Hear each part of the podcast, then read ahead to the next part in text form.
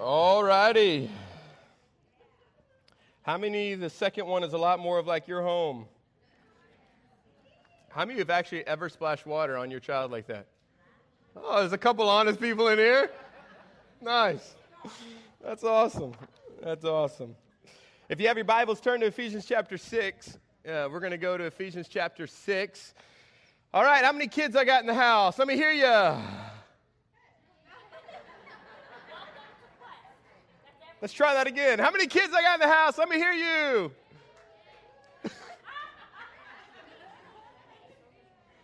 you would normally be in school right now. How many parents I got in the house? Let me hear you. That's how you do it, kids. That's how you do it. Anyways, we are uh, continuing our series, Ideal Family. Pastor Bubba did an incredible job uh, two weeks ago about um, this idea that there's this ideal family that the scripture talks about, about what we're supposed to do and how our families are supposed to look. And then we have the real family, which is what our families really look like. And today we're going to talk specifically about the role between parents and children. And uh, this is a topic that I've enjoyed studying, learning, and, and definitely living out myself. Uh, I am a father of three boys. And so I tell people all the time don't pray for me, pray for my wife. Uh, we have three children eight, five, and three. And it's just crazy in our house. And today we're going to look at what the Bible talks about when it talks about um, parenting but also what the role of children is. And so that's why we actually have Quest in here. So our first through fifth grade are in here with us today because I wanted them to hear this message just as, as much as I want the parents to hear it because, one, there's a role that they play in the family.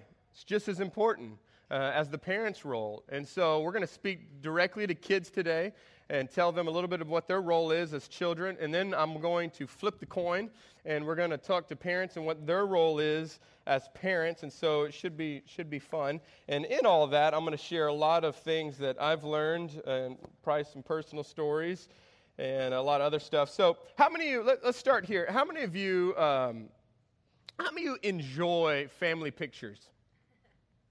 It's, it's mainly women in here. How many dread family pictures? Family pictures where you got to go and get a photographer, everybody's got to be all dressed up and everything. And uh, yeah, our, our family, uh, Lindsay is all about family photos and keeping our family photos in our house up to date on our walls. She likes to keep the family photos up to date and, and have good photos on our walls and keep them keep them frequent. And so, usually every Christmas, we're taking family photos, and it seems like we're always like Thanksgiving, every holiday, it seems like we're going to take a family photo.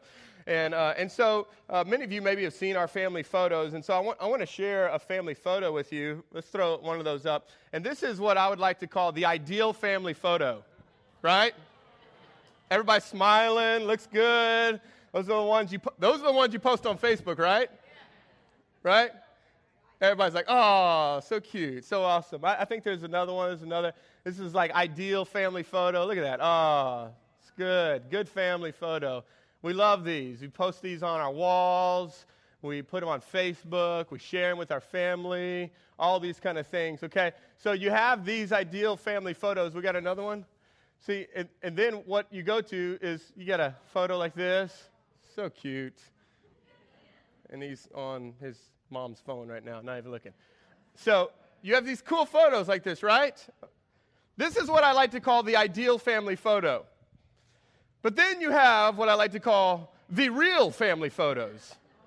And that is what this one would look like. That's a real family photo right there. The one we showed you before, this started it, okay?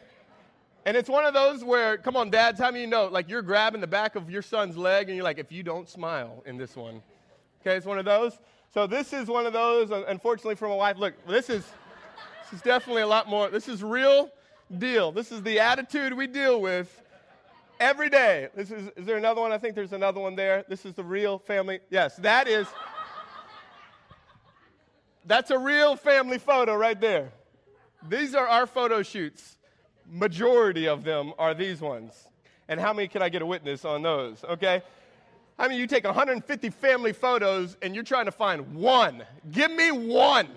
I want one photo that I can at least send to family. They don't think we're crazy, okay? I just need one, okay? So, this is what we're talking about. We're talking about the ideal family, which is what usually everybody sees and we try to portray. And then we go home and we got the real family. We got the not so good looking family. And, and that's really in between that is what we call the gap. And Pastor Bubba shared about that. I'd encourage you to go back on our podcast and, uh, and take a listen to that. But he talks about what do we do when we have this ideal family of what God's called family to look like, and then you have your real family, and your real family looks a lot more like this. What do you do in that gap? And that's where Pastor Bubba talked about it's grace. It's God's grace. There is nothing more in my life that has revealed to me my need for forgiveness, grace, and mercy than like parenting three sons. Come on, how many mamas and dads in here say there's nothing in your life that has revealed that you need the grace and mercy and forgiveness of God more than parenting your children? Right? So I wanted to just do this today. I also wanted to just share real quick uh, something more ideal. You know, I'll, I'll share a little bit more of this in the message, but you know, when you come home from a day of work you know, your ideal family of what you want it to look like is a certain way that you have in your mind. And I'll share a little bit more about that in a minute. But uh, I had to share, I wanted to share this little video with you real quick because this is, to be honest with you, more real of my home than maybe you think of. So I'm going to give you a little sneak peek into the Belt home and give you, uh, this is about three years ago, four years ago. Okay, all right, roll it, guys. Baby. Give me your arm, baby. Juju. Give me your arm. Give me your You got stuck? You can't go in through that way. Josh, help me. Here, hold this. Josh, help Okay, me. hold that. Josh, help me. Oh, baby. Okay. Oh, happened, Mom? You gotta lay down. Look. Oh. babe. I bet you won't be doing that again. Juju, what's wrong? Juju. Hey, what's the matter? Look. Mm. Hey. Are those real tears? I bet you Oh, won't you want to be in there? He looks like. oh. All right. All over. All right.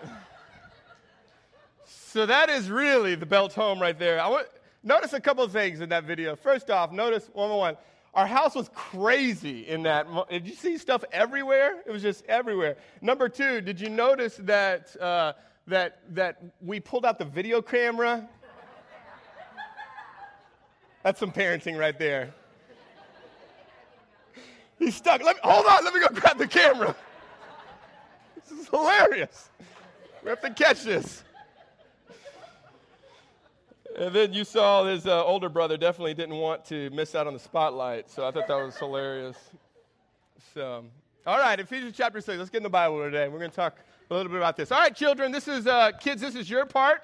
You get, to, uh, uh, you get to engage with us and you get to share with us. And so we're going to have some public reading and we're going to do it. Kids, you guys get to do it with me real quick. So let's throw up Ephesians chapter 6, verse 1.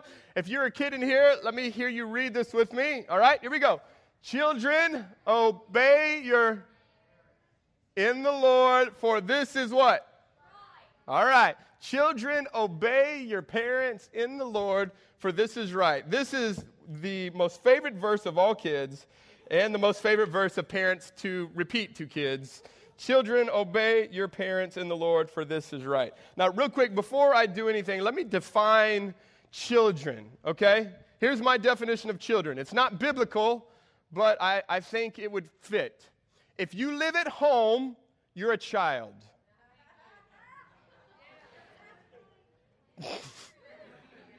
I'm not finished. If your parents pay any of your bills, you're a child.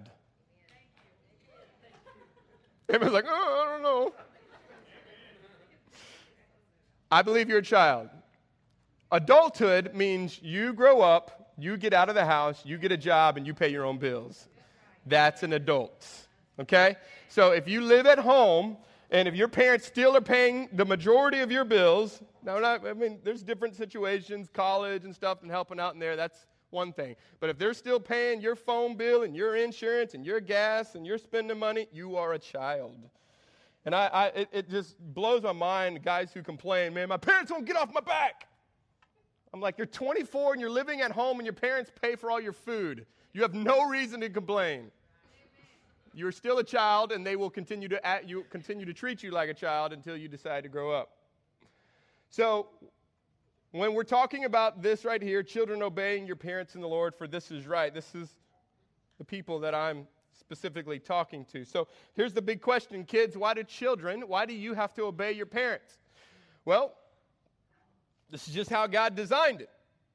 Because here's the truth. And parents will echo this and children will disagree, but the truth is, children, you're just not smart. That's just how it is.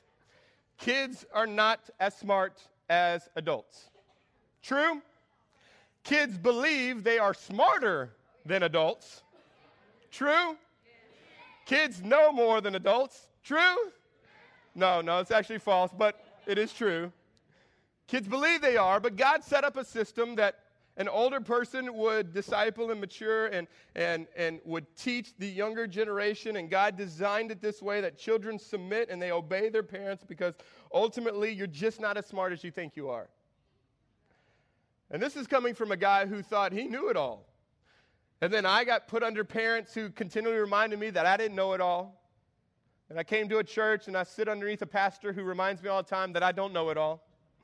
And for many of you that were here when I was a youth pastor from 18, you probably, I'm very sorry, first of all. I apologize. There's a lot of arrogance and pride that was in there, and, and, and I didn't know it all, and I thought I did. And so there is this submission underneath parents and underneath authority because you're just not as smart as you think you are.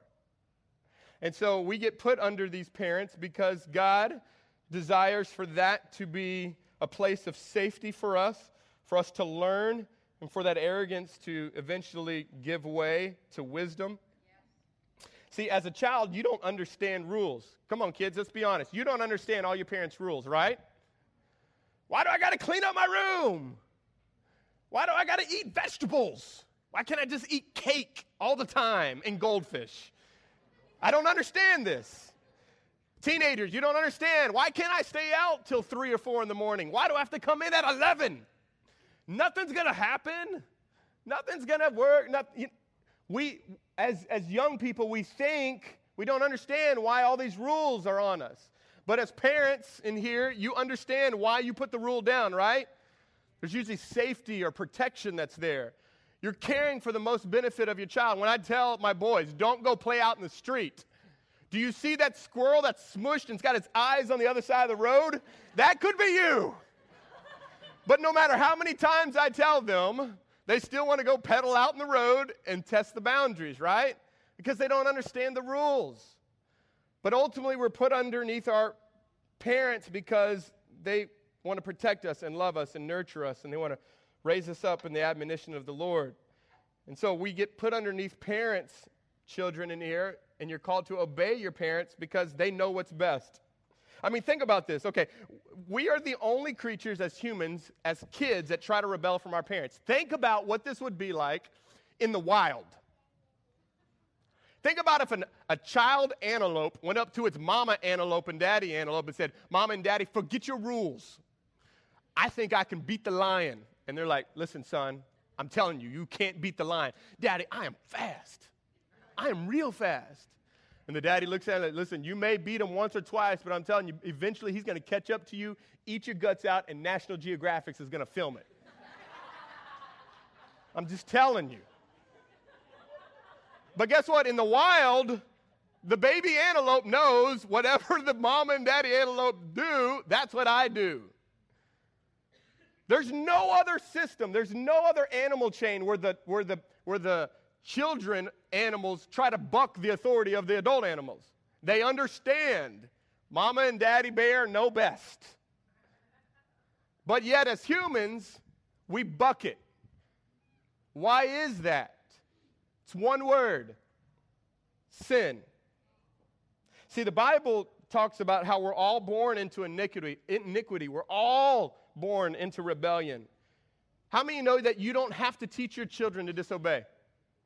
Did any of you have a class with your child? Hey, kids, gather around. I want to teach you how to not obey me. Okay, you don't have to do that, right? It is natural instinct at one to already be fighting with your brother or with your sister. It's in, you don't have to teach it, it just naturally comes. Okay? Another brother or sister rips a toy out, the other brother punches them in the face. You didn't teach that. Did they watch you do it? Hopefully not. okay? I don't teach my sons to yell at each other. I don't teach my sons to, to, to hoard things. They just, that's a natural bent because inside there's something that's broken. And it's sin. We're born into this. We sin because we're sinners. Okay? And we're sinners when we sin. But when we're born into this world, we're already born into sin. And so we don't have to teach our children to disobey. We have to teach them what? To, to obey. So for kids in here, this scripture says for children to obey your parents in the Lord, for this is right. Now let's continue let's read Ephesians chapter 2, 6, verse 2 and 3. It says, All right, kids, say it with me. What's the first word? Say it loud. Say it loud. Honor your father and mother. This is the first commandment with a promise that it may go well with you and that you may live long in the land. Honor your father and mother. This is the first commandment with a promise that it may go well with you and that you may live long in the land. Now, here's a couple of things. Kids, listen to me. Your parents aren't going to always be right. Your parents are like, don't listen to what he just said. That is not true. It is true. And I say that with my mama in the crowd. They're not always right. But the Bible doesn't say you honor them when they're right. The Bible says you honor them all the time. Honor is something that you do to your parents, it's something that you give to your parents. We give honor to them. It says, Honor your father and your mother. This is the first commandment with the promise that it may go well with you. Now, here's the big deal. Everybody, listen, kids. We honor our parents because of their per- position, not because of their perfection. Say it out loud. We honor our parents for their position, not for their perfection. And let me just say this everything that I'm talking about in parenting right now applies to all relationships. Okay, so all of you that are like, I don't have kids and you've already checked out, check back in. Because what you're about to listen to, all the things that I'm sharing, can help you in any relationship, especially when it comes to authority and submitting under it. So, this could be authority submitting to a pastor. There could be authority submitting to a teacher. This could be authority submitting to a boss. Whatever it is, the Bible talks about that God sets up this structure where we have authority. We have authority that's in our lives, and that we're to honor them. First Peter talks about how he told the Christians, honor the king. Now, if you know anything about the king in First Peter's days, the king was killing Christians. So he wasn't saying honor him because what he's doing is right. He's saying honor him because of the position that he's in. And so we honor those in authority not because of their perfection, that they have to be perfect in order for us to honor them. We honor them because of their position. So for kids, that means because they're your mom and dad, you honor them. We give them honor. We bless them. So there's two things, kids, listen, that God has called you to do in your family obey your parents. And what's the second one? Honor your parents. Okay, now I want you to imagine this, kids. I wish I had one up here. We explain this to our kids almost weekly. Imagine you have an umbrella, okay? We don't have an umbrella in the house, do we? Okay. Anyways, you got one? Like on you? Sabrina. Look at that. What else you got in there? All right. Sweet. Okay. Yeah. Thank God it's not pink. Okay. So imagine this. We tell this to our boys all the time. So the Bible says this the Bible says that your children are called to obey their parents in the Lord, for this is right, and to honor their father and mother. Okay? So I want you to imagine you have an umbrella here. What is an umbrella used for? Just that, come here. Hurry. Okay, I'm gonna let you hold this. You'll be my hold it because he knows this. He's been in this a lot of times. All right. So you have an umbrella to protect you from what? Rain. That's exactly it. Rain. Okay. So as long as you are under the umbrella, what happens? You don't get wet, right? Or if you do, it's just a little. It's not a lot, but you don't get wet. Now, what happens if Josiah is running through the rain, but instead of doing this, he decides to do, hold it out here, do that? Would that be wise or unwise? Unwise, right? Why? Because he gets soaked. Exactly right. Okay, so the Bible says this Children, honor and obey your parents. Now, I want you to imagine this. I want you to imagine he's got a circle around him when he puts the umbrella over him. This is called the umbrella of blessing. Okay? When you honor and obey your parents, you stay under the umbrella. When you dishonor and disobey your parents, you step outside of the umbrella. So here's what happens not wet, wet. Not wet, wet. Blessed, cursed. Blessed, cursed. so here's the kill. Everybody listen. The Bible says if you honor and you obey your parents, that you will be under God's protection. Because the Bible says this. Can we throw that second uh, verse 2 and verse 3 up? Look what it says. This is the first commandment with a what? That what? What will happen? It'll go well with you, and what else?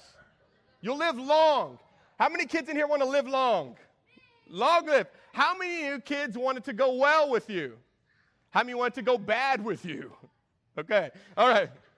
So, as long as we are obeying and honoring, we live well and we live long. When we disobey and dishonor, we live bad and we live short. Okay? So, thank you, Sai. I love you. You're awesome. Thank you, Sabrina. So listen, when we discipline our children, I, I can't tell you how many times Lindsay has pulled that out and she said, I brought the umbrella out again today.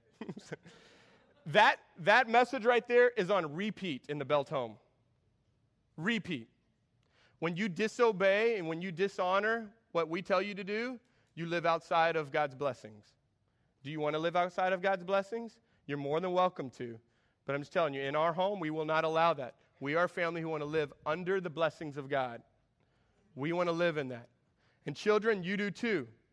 Here's the deal you don't honor God when you don't honor your parents. You can't say you love God and not love and honor and obey your parents. You are only as right with God as you are with your parents. And every parent should have just said amen to that one. Okay?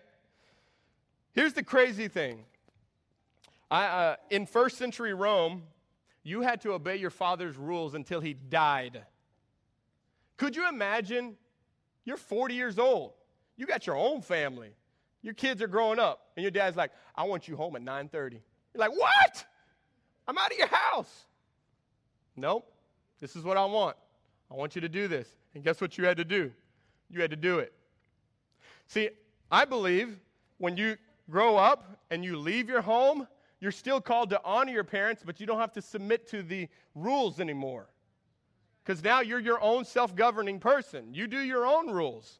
Now, your parents, hopefully, you'll, you will honor them and asking their advice, and hopefully, you will get their counsel. But at the end of the day, God's going to judge you on what you did and how you self governed yourself. But you still have a responsibility to honor your parents. And so, for those who are, who are out of the house, you are still called to honor your parents.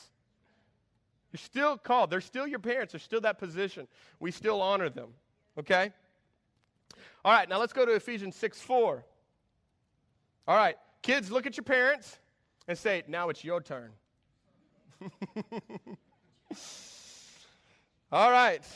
And specifically, it's not just your entire parents, it's one specifically. Who? Fathers. So, wives, look at your husbands and say, No, it's really just you. Fathers, don't provoke your children to anger, but bring them up in the discipline and the instruction of the Lord. Fathers, don't provoke your children to anger. Here's as a word of encouragement as fathers we do not need to negatively motivate our children. Your dad may have done that to you, but as a godly father, we don't do that to our kids. We do not negatively motivate our children with our mouth. And I'm going to say this to dads watch your mouth. And I'm not talking about cussing. I'm talking about the things that come out of your mouth that can kill a child by you squelching the things that are in them, speaking negatively to them.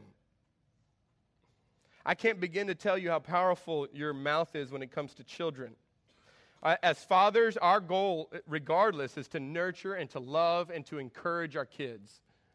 And I believe specifically that he speaks to fathers here because we are the lead.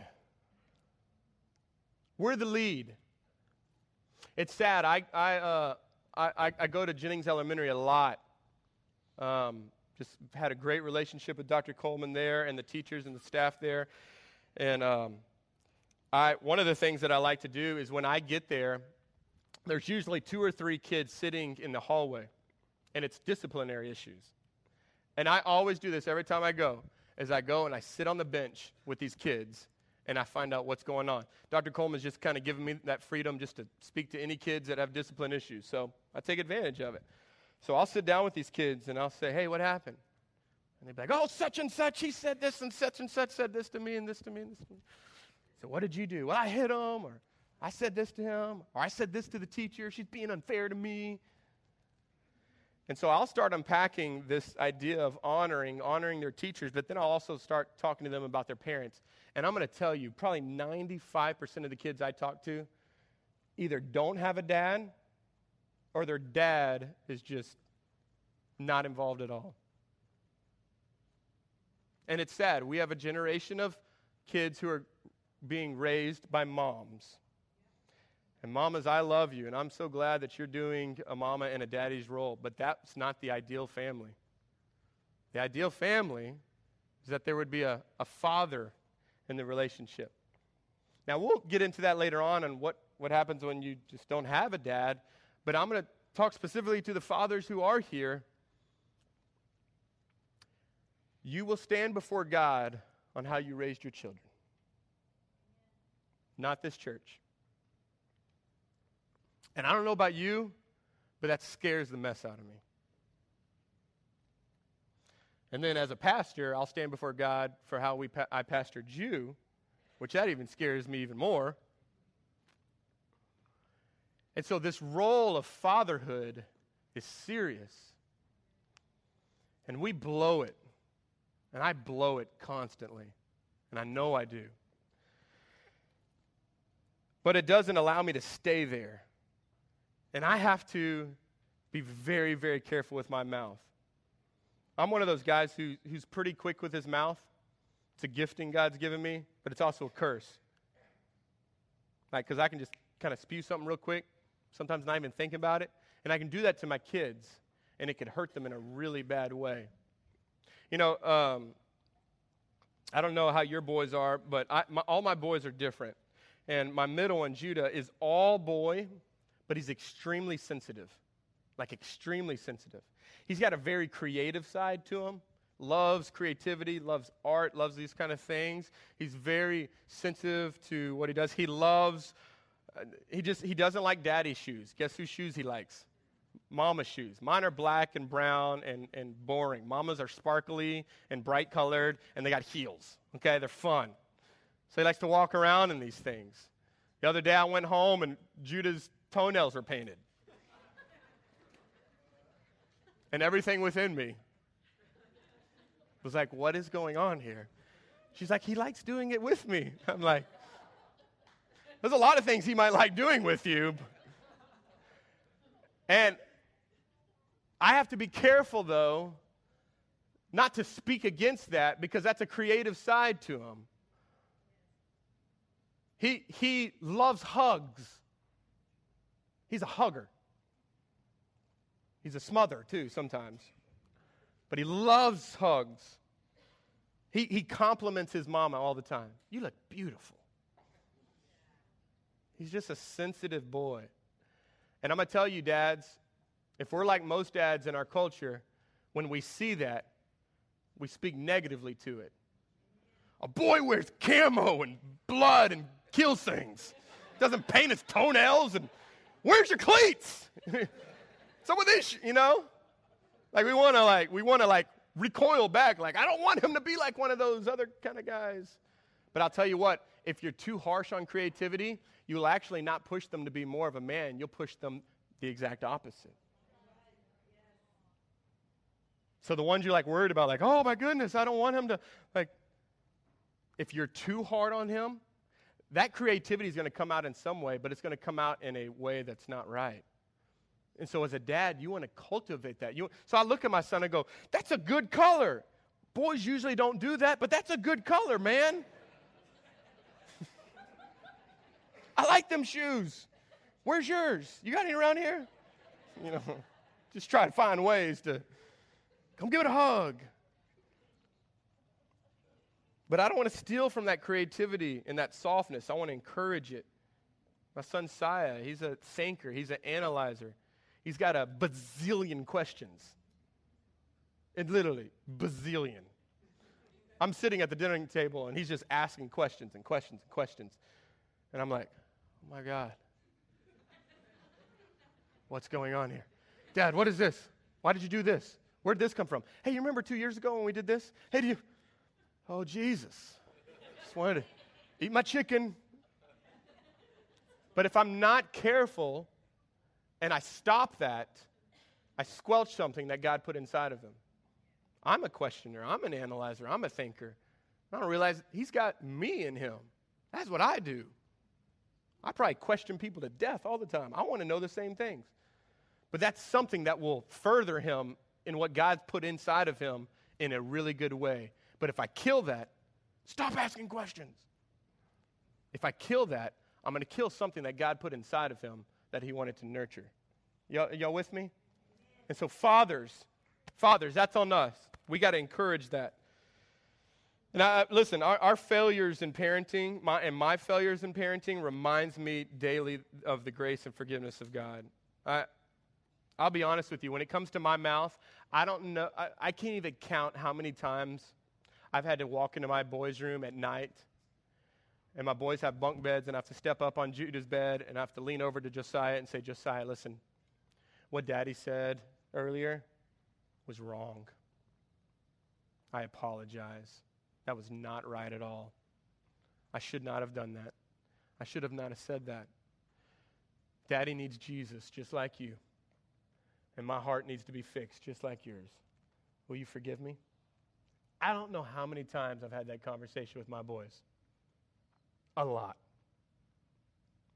So here's the question How many times have you had that conversation with your boys or your daughters?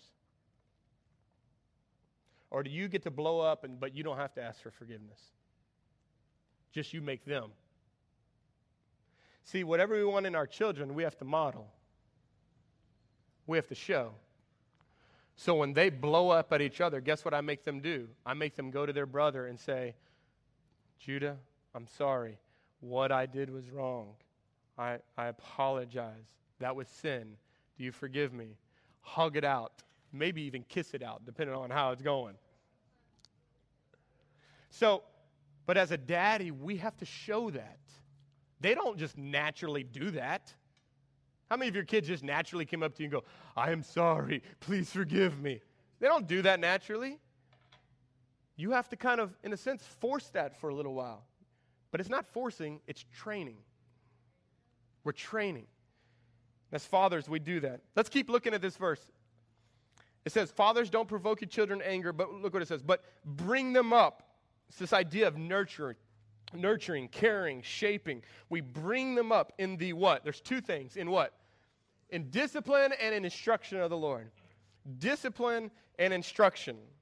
Discipline and instruction. Discipline is not you venting your wrath, but rather it's you coming. Listen, parents, listen. Rather, you coming as God's representative to your children to bring them back to God. I'll say that again because that was a really, really good line, and you can say amen after it. Discipline is not your venting of your wrath, but rather you coming as God's representative to your children to bring them back to God. See, because here's the deal just as your children are called to submit to you, guess who you're called to submit to? So, guess what? Just as much as your children are called to submit to you, which is actually ultimately submitting to God, you both get to submit to God. See, as a parent, you don't get all the authority and then you get to blame it on them and you get to rebuke them and discipline them and spank them because guess what? If you keep doing that, God's coming after you. Because guess what? That's his kid, not just yours. Do you understand that your children, the Bible says, are a gift from God? That you're called to nurture them and shape them, but guess what? You're going to launch them out. And it's going to be them and God. We got 18, 19, unfortunately, in our culture, 33 years, just depends. Adolescence can kind of go on for however long. It's pretty sad. Just so I just let you know, 18. Hit the road, Jack. Uh, but just as your children got to submit to your authority, you as a parent got to submit to God's authority. So I want to talk a little bit about this word discipline because if you actually go and you look in Proverbs, you'll, you'll see the word discipline and instruction for parents, and they kind of go hand in hand. That discipline is instruction, and instruction can be discipline, and they kind of work together, but you need both of them. And so I want to talk real quick in the kind of last part of my message about discipline. What is biblical discipline? What is it? Because if we're all honest, how many you would say when it comes to the area of discipline, you blow it? Come on and the rest of you are liars. Or you don't have kids yet and you think you're going to ace it. like, I'm not going to do that. Wait till you get at least two. When it was one, it was easy. Two, three was crazy. Four, you're like drowning and you just throw a baby in there with you. All right? It's rough. So, discipline is a couple things. I have four things of what real, true biblical discipline. The Bible says that God disciplines us as His kids. We're kids too. Do you know that? Kids to a father.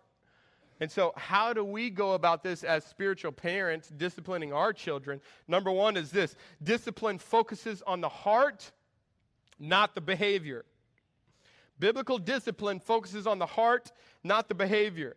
Proverbs 22 15, it says this folly is bound up in the heart of a child I'll say it again folly is bound up in the heart of a child. So here's the deal behavior is a byproduct of something that's wrong in the heart. So if you have a child that's rebelling, not submitting, not obeying, dishonoring, it's not just that that behavior needs to be fixed, but their heart needs to be fixed. The Bible says, out of the heart flows the well springs of life. So you deal with the heart, not with just the behavior. So if you do this, stop that. Don't talk to your mama like that again. Guess what you just dealt with? The behavior. So guess what the kid can do? Okay, I'm not going to do that for right now until daddy leaves. When daddy comes back and leaves, then I'll go back. Because you know why? Because there's something broken in the heart with the child. So instead, you got to go, hey, what's up with this? Why are you acting this way? What's going on? There's something that's broken. I, I wrote this quote, I think it's in your notes. Your children desperately need to understand not only the external, what they did that was wrong, but also the internal, why they did it. They need to identify the sin and give it its biblical name. We tell our sons, say, You were angry. Tell them, I was selfish. Tell them, I was prideful. When you go and you make that right with your brother, you tell him, I was this. Not just, hey, I'm sorry, but you call it out. This is what I was. I was this. We constantly need to remind our children that God works from the inside out. See, when it comes to discipline, parents, this is for you. We need to speak to our children and not at our children. There's a difference. One is a monologue, one is a dialogue. One is, you need to do this, this, this, and this, and this, and this. And another one is, hey, what's going on? You having a bad day? Why did you act that way? What's happening? How are you feeling? Why did you say that? Where did that come from? What's going on? How many of you know, though, that the dialogue takes a lot longer? How many you know? And when you've already had a long day, the last thing you want to do is go have a dialogue with your children. You just want to go, get that right and get in bed. Right? That's what we want to do. But we got to think with the end in mind. We're not just parenting for today, we're parenting for tomorrow. So today, there's quick things that we can do, but for tomorrow, we got to start having these dialogues. Psalms 119, 11, it says, I have stored up your word in my what? Come on, say it with me. Stored up your word in my what? In my heart, that I might not what? Sin. Where does sin come from? Heart. Where does the word of God need to go? The heart. It's not about perfect behavior, it's about passionate hearts. We want kids who aren't just perfect behaviors, we want them to love Jesus with all their hearts. Come on, listen, I could fake it. I could fake things.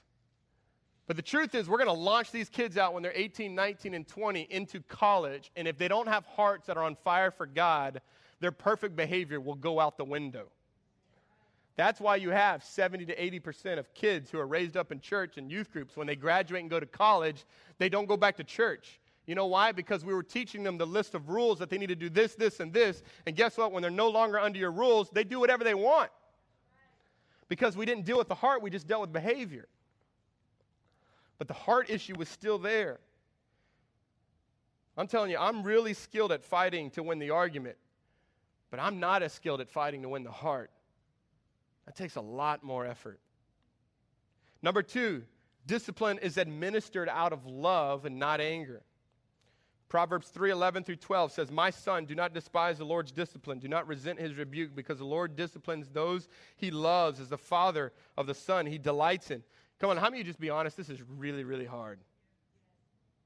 Because most of us are reactionary, meaning your child does something stupid and you react stupid. It's the only way to put it. Uh, okay, here's, here's how this works. And there's some things, some things that I think that can really help. And let me speak specifically to the dads just because that's what I am. So, when I drive home from a very long day of work, see, my job requires me to use a lot of my mind. Some of you men, maybe your job requires you to use a lot of your hands. Your body's just sore, you're tired. Mine revolves around a lot of my mind. I talking with people a lot throughout the day. So, so on my drive home, I'll be honest with you, on my drive home, the, the last thing that I want to do is be talking. I like want to shut up and just like go eat and then sit down and like sleep or something. the last thing I want to do is talk. So this is what I have to do. I'm going to tell you. When I drive home, I have to give myself a pep talk. All right, Josh, now listen. Your job is not over. You're about to walk into possibly a war zone. You don't know what you're walking into. Get, get mentally ready, prepared. I have to remind myself that my job, the pastoral side, is not just my only job. I have a job at home with my wife and with my children. And so I have to remind myself because here's the ideal situation. I, my ideal is I'm going to come home, I'm going to pull into the driveway, the kids are going to run outside going, Daddy! They're going to hug me. I've been waiting for you. My wife's going to come out there give me a passionate makeout in front of all of the neighbors. She goes, I'm so glad you're home. Dinner's actually ready. They get candlelight when I walk into the home. It's on plates. There's some music in the background playing. And then she then we eat, and then she's like, you know what? I'm gonna do the dishes and I'll bathe the kids, and you just go sit down and watch the game. Do whatever you want. Do, would you like another Dr. Pepper? Okay, so that's my thought. And then after that's all done and she puts the kids down, then she's going to come over to me and go, Did you, would you like to go in the bedroom now? Okay? So this is my, okay, to go to sleep, okay, to sleep. Forgot Quest was in here to go to sleep.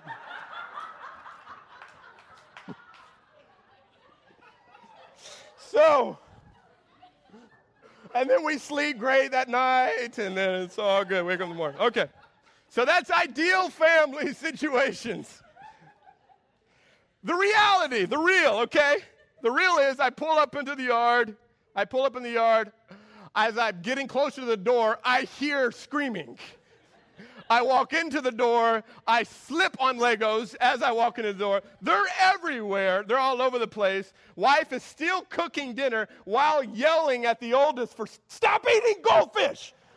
And then I'm like, it's just goldfish. What's the big deal? And then, but I don't know that he's been hoarding the goldfish for the past nine hours and he's gained six pounds on goldfish and he's not going to eat his dinner. So now me and the wife are at it. What's the deal? I mean, why are you yelling at the kids? I mean, what? And she's like, you don't even want to get me started, okay? And then I got other kids in here fighting over a DS going, I can't, not let me pay my DS. And then I got another one in here that's got his scooter. He runs over my toe with the scooter. I'm missing half a toe now. My toenail's off. And they were like, it's time for dinner.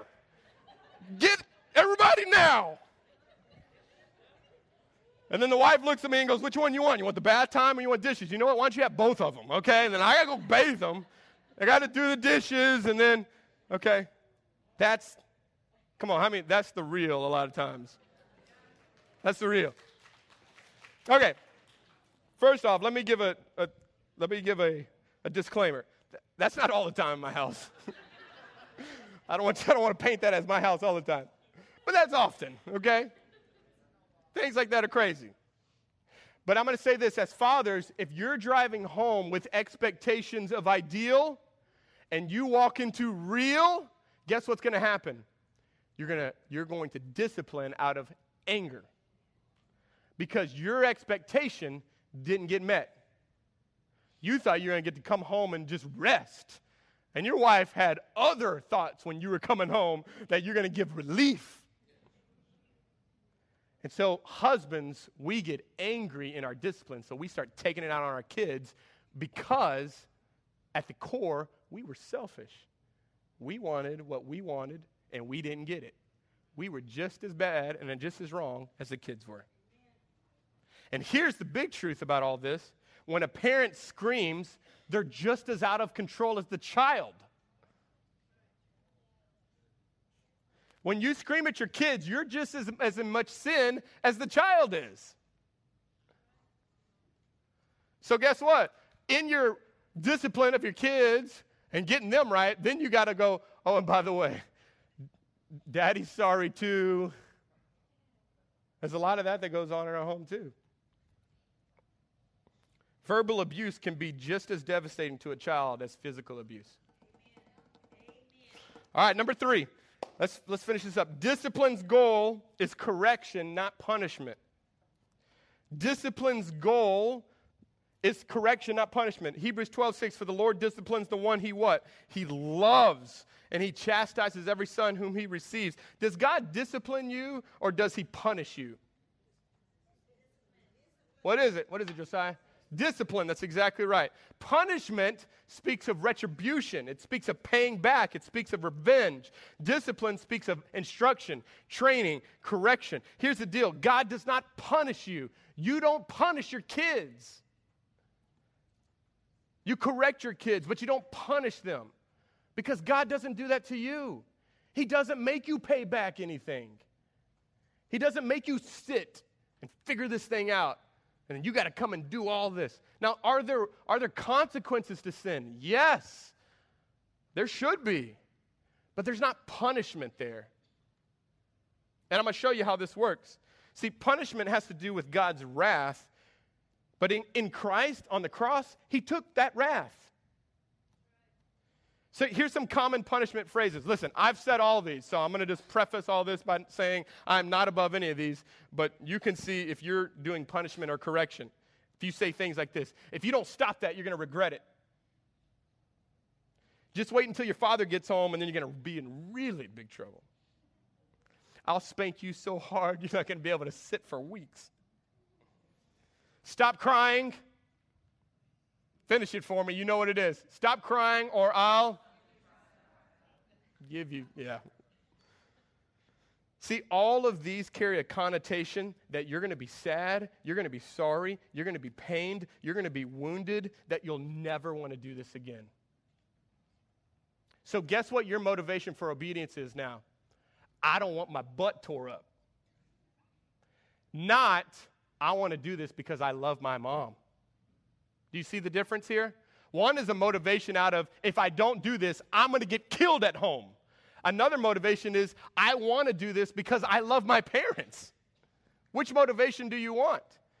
Do you want your kids to always be afraid of you? That was my dad. So, guess what? When I messed up, guess what I did? I hid. If your kids hide from you, you know then that you're in punishment and not correction. we need to bring our kids out of hiding and go, listen, when you mess up, just own it. Own up to it. We'll correct it. We'll deal with it. Yes, there may be consequences to it, but you don't have to hide from daddy. Don't hide from me. Guess what? When our kids blow it when they get out of the house, do you want them coming back to you or running away from you? You want them to come back to you, right? To come home and go, Mom, I blew it. I don't know what to do. But if we've raised them for 18 years, where when we punish them, they run from us, when they get out of the house, they'll definitely run from us. So, our biblical discipline is about correction, not just punishment. And if Jesus took all of the punishment for you and for me, he also took it for your kids. And since Jesus took the punishment, my role as a parent is to provide appropriate consequences and instruction to help them see how their behavior displeases God. Number four, and this is the last one biblical discipline ends in restoration, not separation. Hebrews 12, 11. For, for the moment, all discipline seems painful rather than pleasant, but later it yields the peaceful fruit of righteousness to those who have been trained by it. Therefore, lift up your drooping hands and strengthen your weak knees and make straight paths for your feet so that what is lame may not be put out of joint, but rather be healed. See, our goal in disciplining our children is that they'll be reconciled and restored and healed. That's the whole point. We discipline our children not for them to be separated from the family, but to be brought back into the family, to make it right. Parenting is constantly us reciting the gospel over and over again. And if you don't understand the gospel, you're not going to understand parenting. Because here's the truth. Come on, let, we, we be honest here. Children, along with us as parents, are daily learning how to deal with sin, bring it to the Lord, and get reconciled, right? We blow it, we bring it to God, and then we get reconciled. Our kids blow it, they bring it to us, and then we get reconciled. Biblical discipline reconciles, heals, and restores children back into the relationship. Isn't that the story of the prodigal son? He runs, he figures out what happens. He runs back home. He's coming back home, and the father runs out to meet him. And what does he do? He forgives him. He wraps his arm around him, he clothes him, and then he says, Let's celebrate. You're back in the family. See, that's what our biblical discipline should be in our children. It shouldn't be this whole heavy, like, you're grounded for five weeks and you should do all this. And because that doesn't bring restoration and healing back into the family. Is there consequences? Yes, there should be. But there should be immediate brought back into the family, brought back in healing and restoration. We want that. So I'll end by asking this question. This is to parents. What are you doing right now in regards to your own spiritual health? Because ultimately, the decisions that you're making today are determining what kind of parent you'll be tomorrow. So if you're allowing God to do things in your own heart, guess what? That's going to affect the way that you parent your children. God's showing you grace and mercy. Guess what you're going to want to do to your kids? You're going to want to show and extend grace and mercy. If it's been all about law and rules, guess what it's going to be on your kids? All about law and rules. And let me just share this good news. You're going to fail. You're going to blow it. Probably, maybe even today. But this is God's ideal, and we live in a fallen and sinful world. And is there ideal of what family should be like and what parenting should look like? Yes. This is what God holds up. This is what we should do as parents. There's the real of what we're really struggling with. And in between that is a reminder that we need God's grace to be the parents He's called us to be. We need God's grace to cover our weaknesses. We need God's grace to help empower us to stop doing what we don't want to do anymore. We need God's grace and His mercy and His forgiveness daily.